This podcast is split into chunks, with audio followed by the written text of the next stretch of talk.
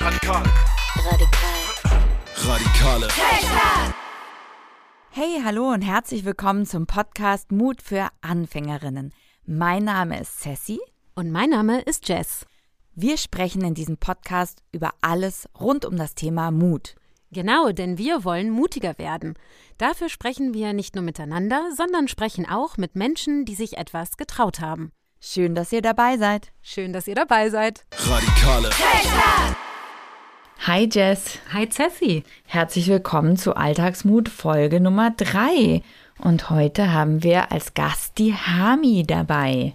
Genau, Hami ist auf Instagram mit ihrem Profil @hamidala aktiv und befasst sich dort mit ihrer vietnamesischen Migrationsgeschichte und setzt sich mit äh, Themen wie Feminismus, Antirassismus und ja, Themen, die gesellschaftlich Relevanz haben, auseinander. Genau, freut euch auf das Interview. Radikale. Hi Hami, schön, dass du hier bist bei uns im Podcast. Ja, hallo. Hi. Ja, wir sind auf dich gekommen ähm, von den radikalen Töchtern. Wir folgen deinem Instagram-Kanal schon länger und wir haben ja eine letzte Folge gemacht zum Thema Alltagsmut. Und da dachten wir, dass du wirklich eine super spannende Gesprächspartnerin sein könntest. Ähm, einfach die Themen, die du aufgreifst auf deinem Instagram-Kanal. Aber vielleicht kannst du für unsere Hörerinnen nochmal genauer erklären, was du machst bei deinem Instagram-Kanal und was dich antreibt und ein bisschen was zu dir nochmal erzählen. Ja, gerne. Also erstmal vielen Dank für die Einladung. Ich freue mich total. Ähm, ist auch mein erstes Mal bei einem Podcast.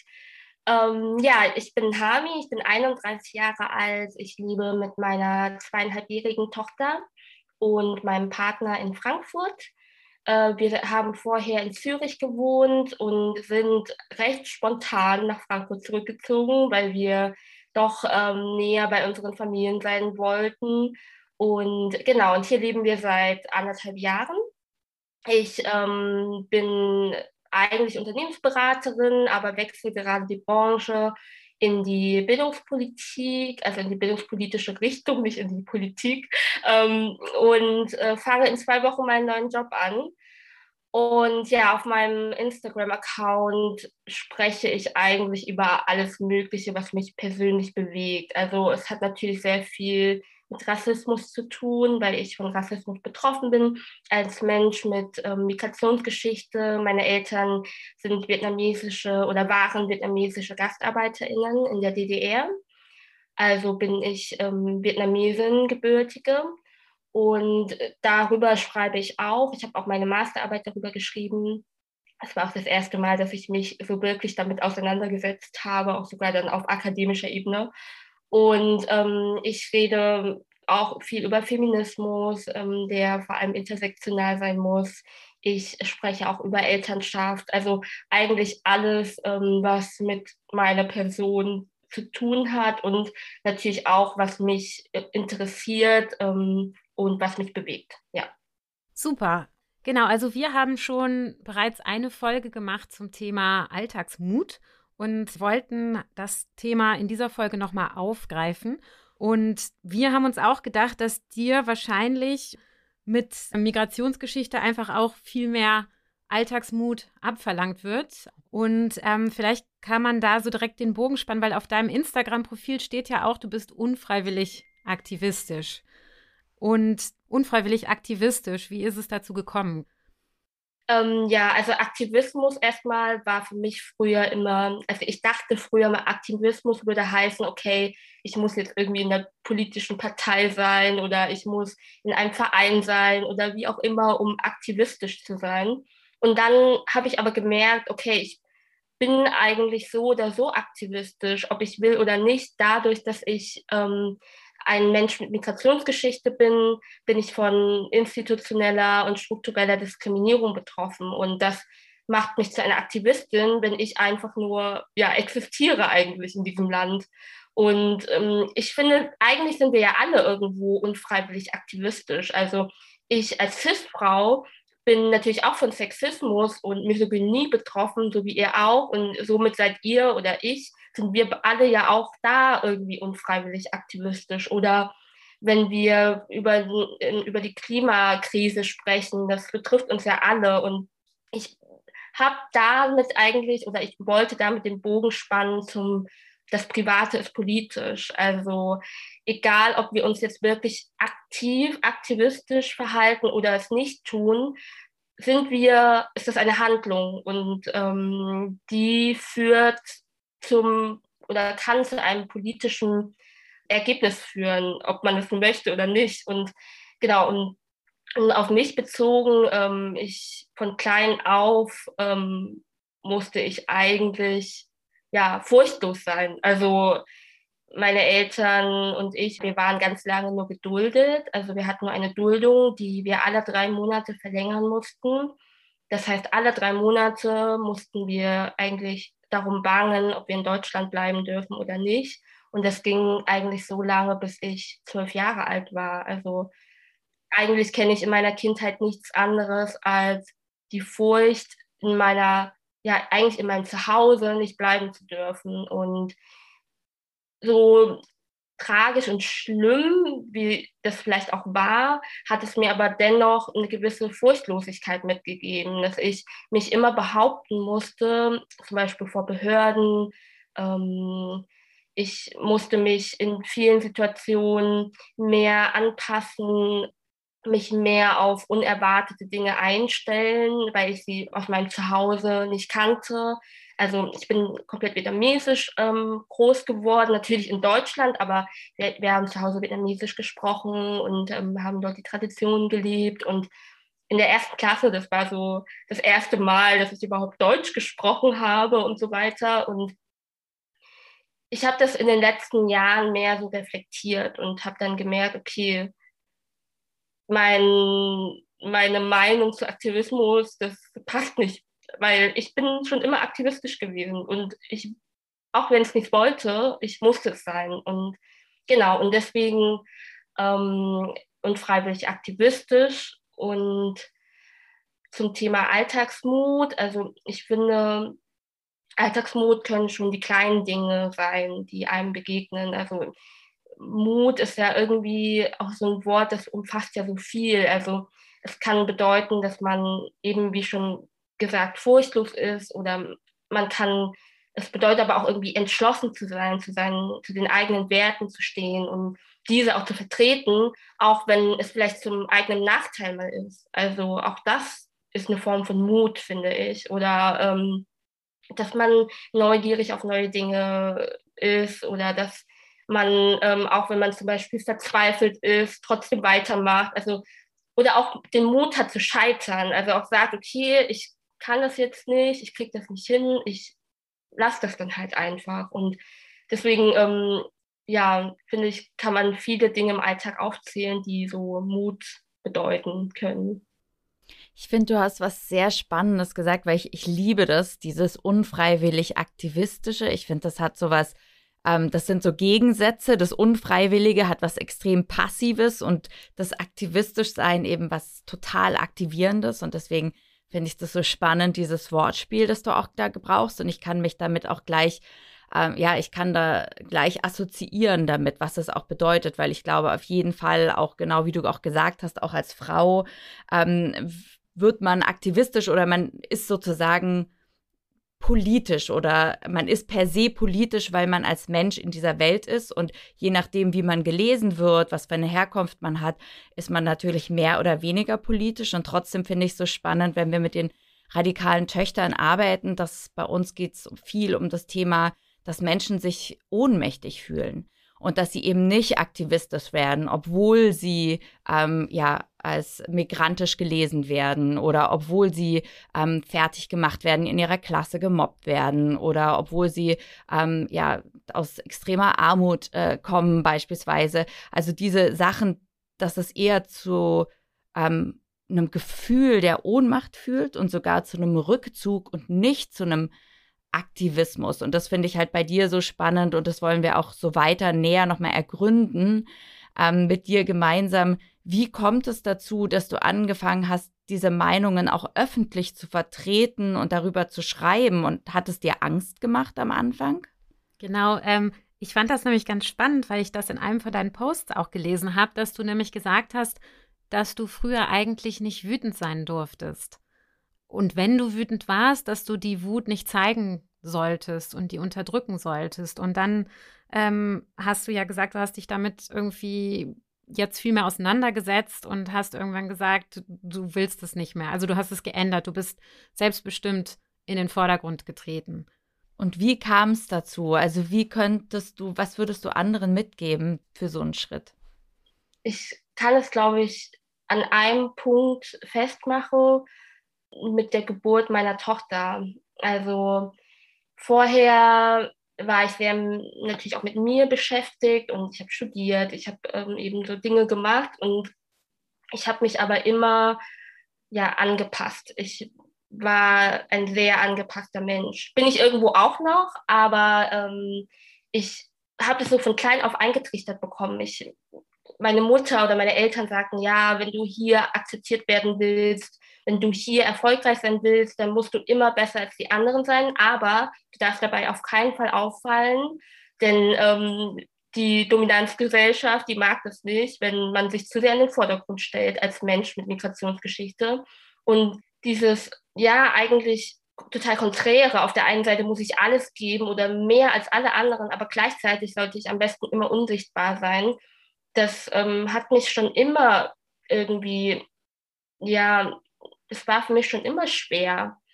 Und ich durfte aber gleichzeitig das nie so nach außen tragen, weil auch das irgendwie Wut ist ja auch etwas, was so als ähm, Kontrollverlust angesehen wird oder als ähm, man kann ja, man kann irgendwie nicht mit seinen Emotionen umgehen oder so und äh, man ist zu, man kann nicht sachlich argumentieren und so weiter. Und das waren ja alles Dinge, die ich eingetrichtert bekommen habe. Also ich muss mit meinen Emotionen umgehen können, ich muss immer sachlich sein und deswegen fiel mir Wut immer sehr, sehr schwer. Ähm, es ist auch bis heute noch ein Prozess. Also ich erlaube mir meine Wut jetzt und das hilft eben auch total, um auf, um auf Instagram zurückzukommen ähm, hilft mir das total, dort irgendwie in Worte zu fassen. Also ich habe dann damit angefangen. Also ich habe erst am Anfang habe ich gedacht, okay, ich ähm, ich poste jetzt nur ein paar Bilder und vielleicht rede ich ähm, mal so über Corona und so. Das fing eben letztes Jahr ähm, mit Corona an, dass ich mein Profil öffentlich gemacht habe. Und dann schaue ich mal, wie das so ist. Ähm, ich wollte eigentlich einfach vor allem in den Austausch treten mit anderen Eltern. Und ähm, dadurch, dass wir auch nach Frankfurt gezogen sind, hat, hatte ich hier auch noch nicht so viele Leute, die ich kannte. Und irgendwie ich, hat mir so der soziale Austausch gefehlt.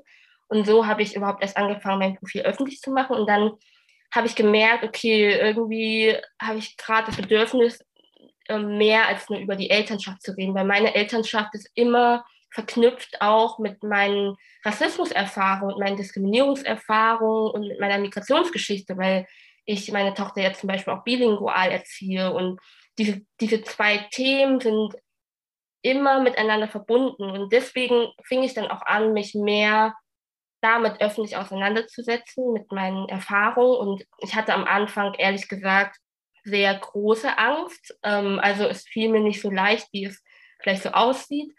Vor allem aber wegen meines persönlichen Umfelds, ehrlich gesagt. Also auf Instagram folgten mir am Anfang vor allem meine Freundinnen, frühere Bekannte, äh, frühere Arbeitskolleginnen, also Leute, die mich kannten und diese Seite von mir aber nicht kannten.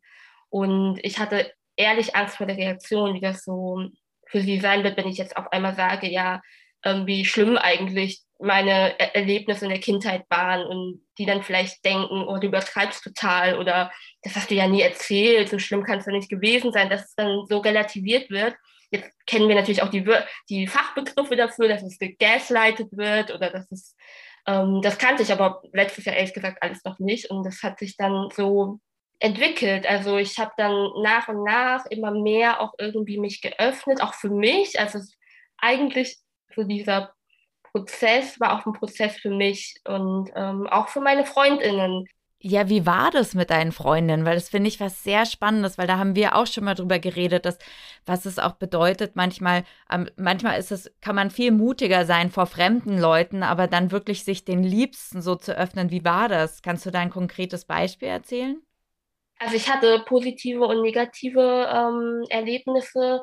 Negativ war natürlich am Anfang, dass sehr viel so Abwehrhaltung auch da war, ähm, dass vielleicht auch ähm, dann gesagt wird, ja, das hättest du mir ja auch persönlich sagen können, also dass so das auf persönlicher Ebene dann so ja darauf eingegangen, was ich auch natürlich irgendwie auch verstehen kann. Aber ich glaube, ich wäre auch enttäuscht, wenn meine Freundin, wenn ich Dinge über meine Freundin ähm, online erfahre.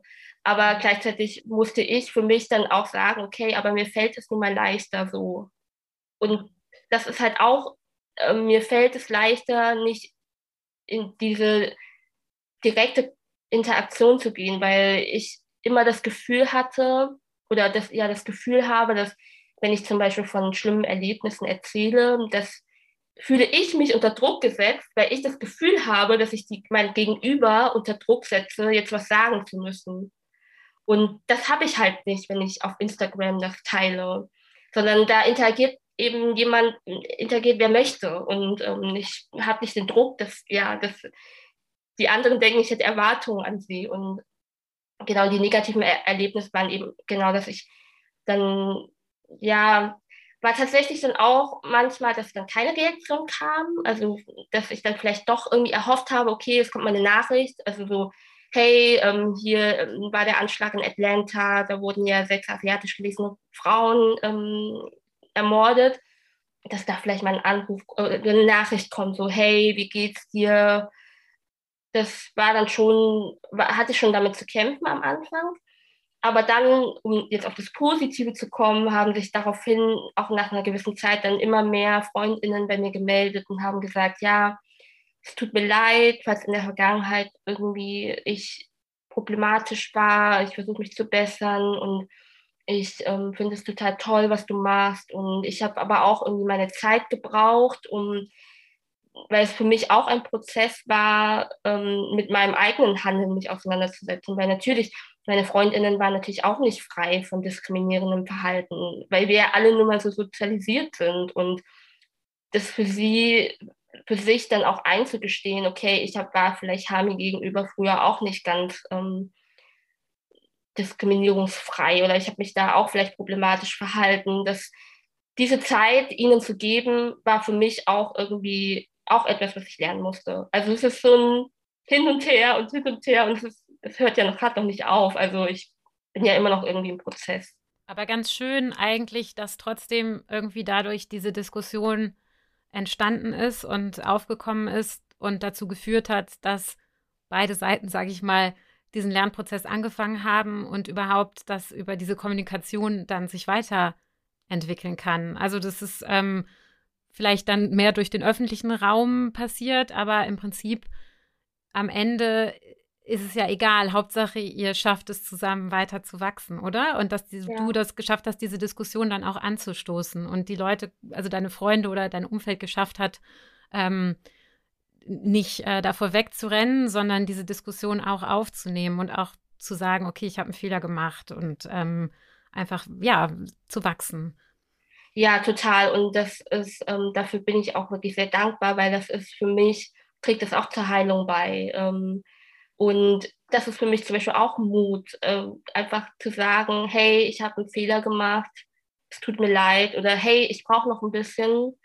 Also einfach zu sich zu stehen oder einfach irgendwie auch ehrlich zu kommunizieren, wie, wo stehe ich gerade und ich kann dir gerade vielleicht noch nicht folgen, aber ich versuche es. Und ähm, dass, dass das jetzt irgendwie passiert ist, mit meinen Freundinnen, das hat uns irgendwie noch mal mehr zusammengebracht, finde ich. Und darum sollte es irgendwie auch gehen. Ähm, ich weiß, ich bin bei manchen Themen vielleicht auch sehr forsch und ich bin auch manchmal sehr direkt ähm, auf Instagram, was ich im normalen Leben vielleicht auch gar nicht so extrem bin, aber es fällt mir, es fällt einfach leichter, beziehungsweise habe ich das Gefühl, dass es auch ein bisschen sein muss, weil ähm, so nette Worte bringen, also wie soll ich sagen, nicht, dass man nicht nett sein soll, aber manchmal bringen direkte Worte eben mehr und ähm, nicht jeder, viele skippen ja auch und dann muss man Dinge auch einfach prägnant so rüberbringen und das habe ich irgendwie so gemerkt, dass das ähm, manchmal viel mehr bringt so, aber ähm, mir geht es eigentlich immer darum, dass man zusammen irgendwie mutig ist, zusammenwächst und zusammen irgendwie den Weg geht und sich gegenseitig irgendwie auch abholt. Und ähm, ich finde, da ist Social Media halt, also auch Inst vor allem Instagram, wirklich ähm, eine sehr gute Möglichkeit, das zu machen. Das habe ich wirklich einfach so gemerkt. Für Menschen, die sonst keine Stimme haben, die nie im Fernsehen sind, an keinen Unis sind, nicht in Behörden arbeiten oder in Zeitungen arbeiten und dass diese auch eine Stimme haben und ähm, gesellschaftlich teilhaben können. Ich finde das, das ja. Ja, ich sorry, ich finde es so spannend, was du sagst. Also ähm, ich finde es das spannend, dass du sagst, dass man erstmal so, um so einen Tipp auch zusammenzufassen für unsere Hörerinnen, und das finde ich spannend. Ich bin zum Beispiel null der Instagram-Typ. Also ich persönlich, aber ich spreche so ganz gerne mit Leuten, auch gerne vor der Kamera. Und ich finde es so spannend, dass es vielleicht so voll viel darum auch geht, sein Medium zu finden oder dass jede Person wirklich schaut, wo kann ich mich gut ausdrücken. Und das finde ich bei dir, wie du sagst, so spannend. dass das scheint ja wirklich ein super Medium für dich zu sein. Ähm, ja, genau, einfach um eine Diskussion auch anzuzetteln, um das Weiterdenken herauszufordern. Und das andere finde ich das Thema, ich würde es jetzt nochmal so zusammenfassen, auch wirklich ein bisschen zu provozieren auch. Und ich glaube, das mögen wir halt auch mit dem, wenn wir Kunst machen mit jungen Leuten oder Aktionskunst, dass wir schon auch provozieren und die Leute herausfordern, weil dadurch ja auch erst Diskussionen anfangen. Und ich glaube, dass es so wichtig ist, auch für eine Demokratie, ne, dass wir auch Provokationen aushalten können, solange man dann wieder zusammenkommt und auch nochmal darüber sprechen kann. Aber dafür können natürlich auch so ein Medium wie Instagram oder auch Kunst so spannend sein. Und wenn du das so sagst, dass du was mit politischer Bildung auch machen möchtest, also es wäre so cool. Ich glaube halt, dass so toll wäre, auch Kurse zu haben für junge Menschen. Wie starte ich denn einen Instagram-Account? Also wie komme ich in dieses Schreiben und so? Wie komme ich, wie, wie drücke ich mich denn aus? So, das das fände ich total cool. Vielleicht können wir da nochmal sprechen. ja, jetzt ja. ihr mich auf Ideen.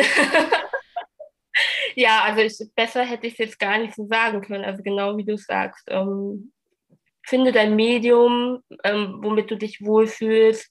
Und ähm, vor allem aber versuch auch nicht, andere Medien zu verurteilen. Also ich glaube, was bei Social Media ja auch oft dann so mit einhergeht, dass man sagt, ja, ist ja nur online, ist ja nur Instagram, aber man sieht ja, dass ein Diskurs da auch entstehen kann oder entsteht und das tatsächlich auch was bewirken kann. Also wie man zum Beispiel bei den Pinky Glows gesehen hat, falls ihr das mitbekommen habt. Da gab es ja auch einen großen Aufschrei, worüber ich mich aufgeregt habe, weil im gleichen Atemzug ähm, wieder jemand von der Polizei in den USA ermordet wurde und das total untergegangen ist. Aber nichtsdestotrotz fand ich diesen Shitstorm gut, auch wenn ich es nicht gesagt habe, aber mache ich jetzt hier.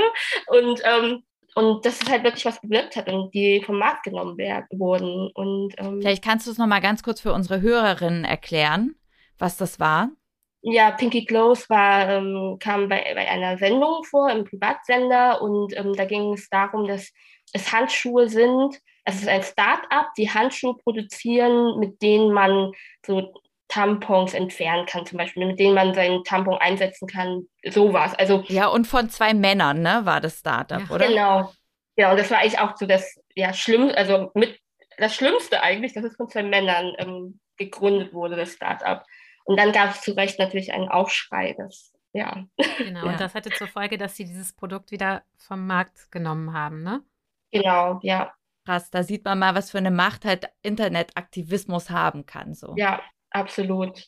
Wie gehst du denn damit um, wenn du selber persönlich ein Setback erlebst? Also wie gehst du damit um und wie bringst du den Mut wieder erneut auf, wieder weiterzumachen? Ja, ich, ähm, also ein konkretes Beispiel, ich habe ja meinen Job gekündigt, weil ich ähm, gemerkt habe, dass ich überhaupt nicht glücklich darin bin. Und ich habe am Anfang eben gedacht, das wäre ein Setback. Also ich bin einfach schlecht, ich bin nicht gut genug, ich, ähm, die haben mehr von mir erwartet. Ich, ich habe mich wirklich wie eine ja, Versagerin gefühlt. Und, ähm, Obwohl du gekündigt hast? Das war dann, bevor ich gekündigt habe. Und also da habe ich mich eben die ganze Zeit schon so schlecht gefühlt und habe gedacht, ja, ich bin so unglücklich, aber woran liegt das? Liegt es vielleicht daran, dass ich eben nicht gut darin bin?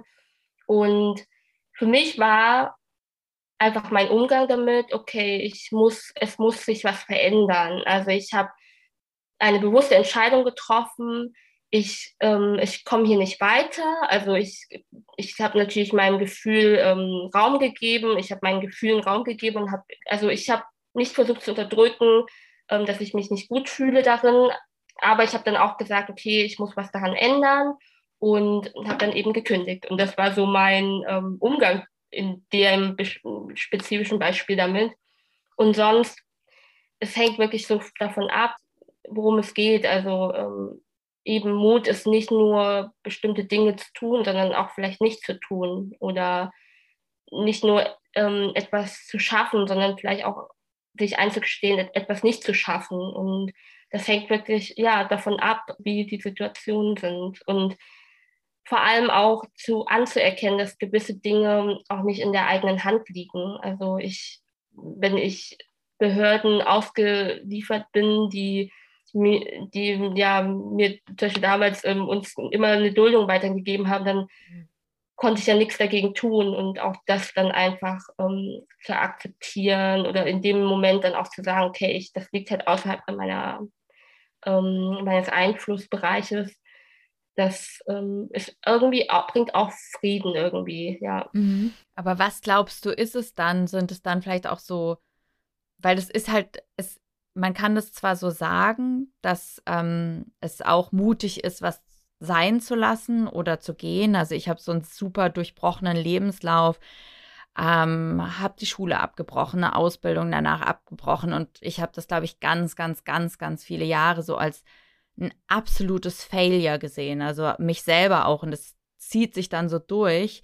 Und erst jetzt langsam, ja, ähm, kann ich langsam das auch sehen, dass das mutig war, aber damals nicht. Und ich frage mich, was hätte ich denn gebraucht, um das als mutig zu sehen? Also man braucht ja entweder Vorbilder oder eine eigene Werteeinstellung, dass man sagt, nee, es ist mutig, nach seinen Träumen zu handeln. Was glaubst du, ist es, was einem so helfen kann, den Mut zu haben dann?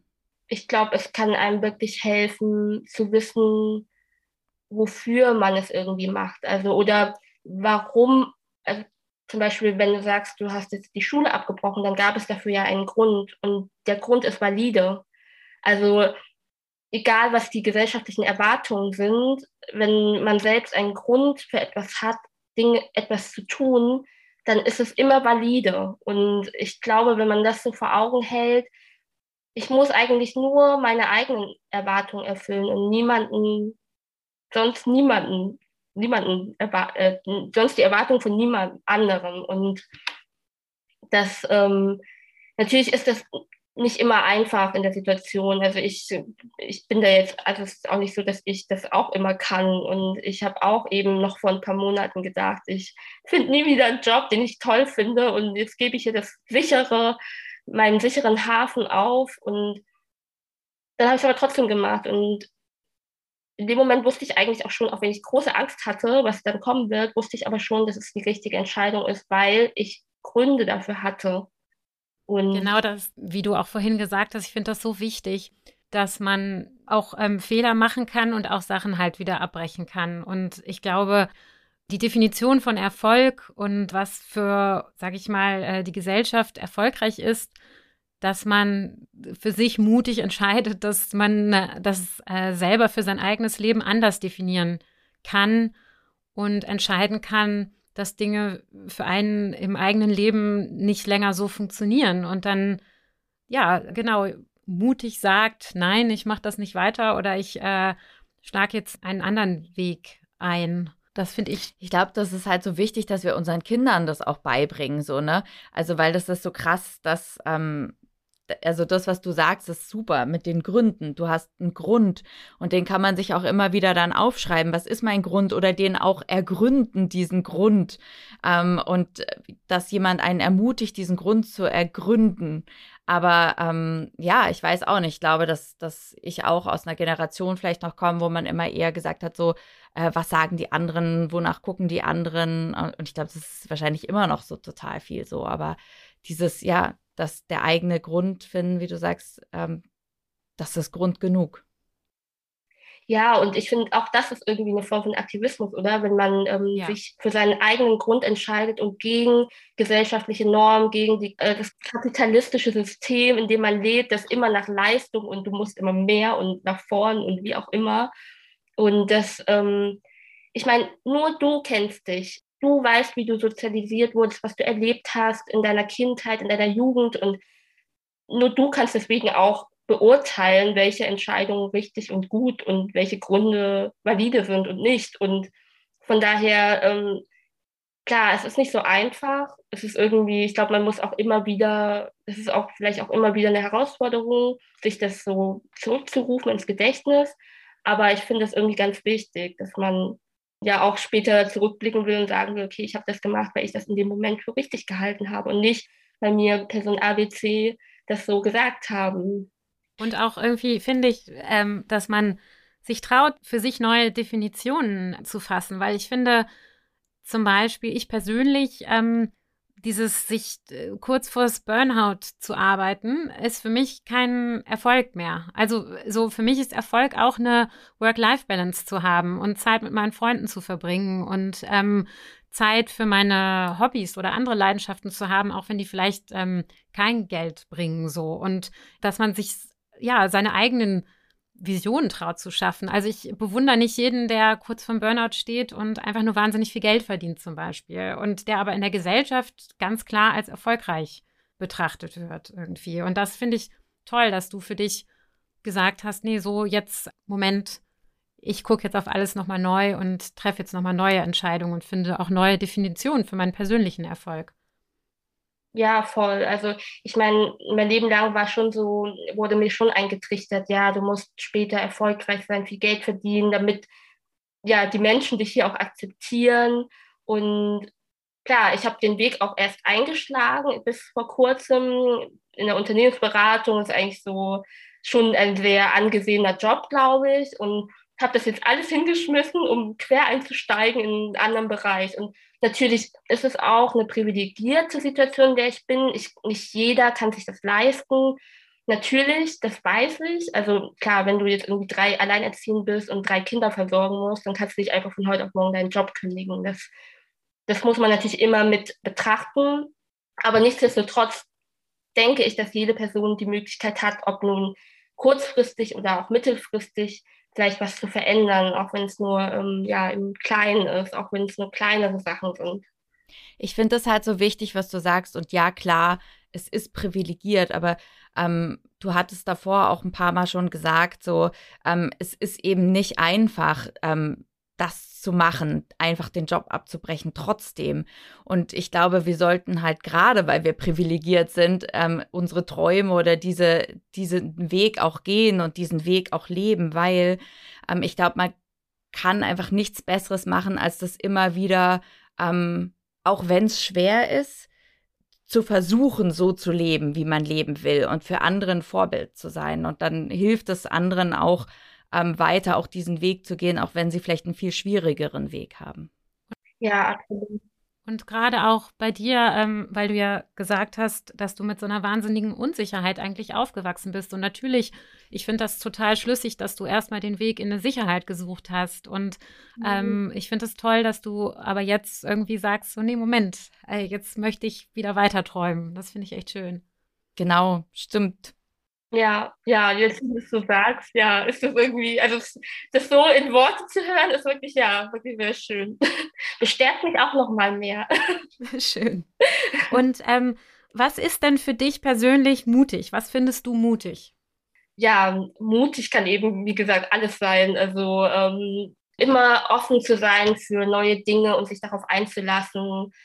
Mutig kann auch sein, ja, ähm, dich aus einer vielleicht gerade nicht so tollen Situation ähm, herauszubewegen trotzdem oder mutig. Für mich sind eigentlich alle Menschen mutig, die trotz Marginalisierung, und das sind, das sind ja zum Beispiel alle Frauen betroffen, alle CIS-Frauen auch, trotzdem ja in der, dieser Gesellschaft zu funktionieren. Also die Gesellschaft macht es ja gerade Menschen nicht leicht, die marginalisiert sind. Und Deswegen, ja, ich glaube, ich fasse den Begriff sehr weit oder ich, ähm, für mich sind irgendwie die meisten Menschen mutig. Und ähm, wann warst du denn das letzte Mal mutig? Gibt es eine Situation, wo du dachtest, wow, da war ich richtig mutig? außer, außer den Ja, Job. heute.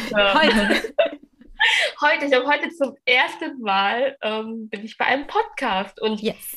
ich trage ja eine Zahnspange und ich habe mich früher auch, also als ich die angefangen zu tragen, immer gedacht, okay, ich darf jetzt nie wieder reden, weil man hört es halt und das ähm, jetzt in einem Podcast dann auch noch zu sprechen, ist für mich schon sehr mutig. Super. Also weißt du was, wir haben ja, für uns war es auch mutig, einen Podcast zu machen. Ja. Und wir haben deswegen bei unserer ersten Folge, haben wir Laura von Feminismus mit Vorsatz ähm, interviewt, weil wir fragen wollten, nämlich genau, Laura, wie hast du das denn gemacht mit deinem Podcast? War das für dich auch mutig? Und sie hat auch gesagt, so, also sie ist überhaupt kein extrovertierter Mensch und für sie war das extrem mutig, rauszugehen und zu, vor allem zum Thema Feminismus einen Podcast zu machen. Also ich ja, ich kann es sehr gut nachvollziehen. Ich bin auch immer wieder aufgeregt. Ja. Und ähm, wir sammeln ja nochmal so Tipps für unsere Hörer, wie man seinen Mut trainieren kann. Hast du da irgendwas, was du empfehlen kannst? Also irgendein Tool nochmal, ähm, auch wenn wir es vielleicht schon gesagt haben, aber fällt dir da noch was ein? Ja, ich glaube einfach irgendwie zu den eigenen, also zu gucken, was sind für mich so die wichtigsten Werte und ähm, ja, und dann einfach die Entscheidung auszutreffen, okay, ich stehe jetzt dafür ein und oder versuche in den meisten Situationen dafür einzustehen. Und das kann vielleicht auch schon sowas sein, woran man sich festhalten kann. Okay, mir ist wichtig, dass, ähm, dass in der Gruppe, in der ich bin, keine rassistischen Äußerungen fallen. Dann, ähm, das habe ich für mich beschlossen.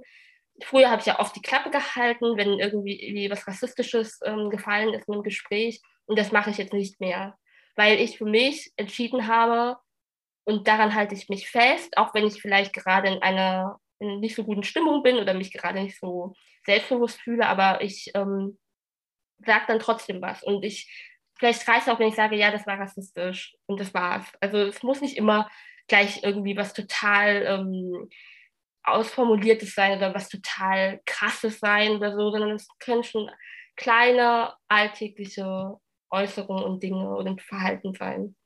Also das, also du sagst sozusagen, das möchte ich nicht mehr weiter akzeptieren und dann übst du es. Dann übst du es im Kleinen und bleibst dran und machst das. So. Genau, ja. Das, weil das so schön konkret ist. Weil da kann man dann auch Mhm. seine Erfolge dran messen an dieser einen Sache und sagen so, yes, diese Woche waren es schon drei, denen ich es gesagt habe. Ja, total, ja. Absolut. Ja, super. Ich glaube, ähm, wir sind jetzt auch am Ende von unserer Folge angekommen und es war total schön und interessant mit dir zu sprechen. Ja, also ich würde mich auch freuen, wenn wir weiterhin in Kontakt bleiben. Ich finde, du bist echt eine super radikale Tochter. Mega cool. Ja, vielen Dank euch auch für die Einladung und für das tolle, wertschätzende Gespräch und dass ihr mir den Raum gegeben habt. Und ja, vielen Dank einfach. Ja, danke an dich. Radikale. Oh, das, das war richtig schön, oder? Das Interview mit Hami. Das fand ich auch. Das war ein super Gespräch und irgendwie total interessant und auch inspirierend. Inspirierend, mega sympathisch und eigentlich auch, da hast du dann mich auch drauf gebracht mit diesem, dass sie, ähm, sie sprach von ihren Privilegien und dabei musste sie als Kind alle drei Monate ihren Aufenthaltsstatus ähm, verlängern. Das ist so krass und trotzdem sagt sie, dass sie mittlerweile privilegiert ist. Das fand ich Wahnsinn. Ja, also, ähm, wie gesagt, Leute, wir sehen, dass ein paar und nicht nur ein paar Leute diesen Podcast hören. Bitte, bitte, bitte gebt uns Bewertungen auf iTunes. Folgt uns, wo ihr uns folgen könnt. Ihr Abonniert uns. abonniert uns, genau. Und vor allem geht doch auch einfach mal auf unseren Instagram, ähm, Radikale Töchter. Und da könnt ihr uns auch schreiben. Wir freuen uns sehr. Ciao. Tschüss.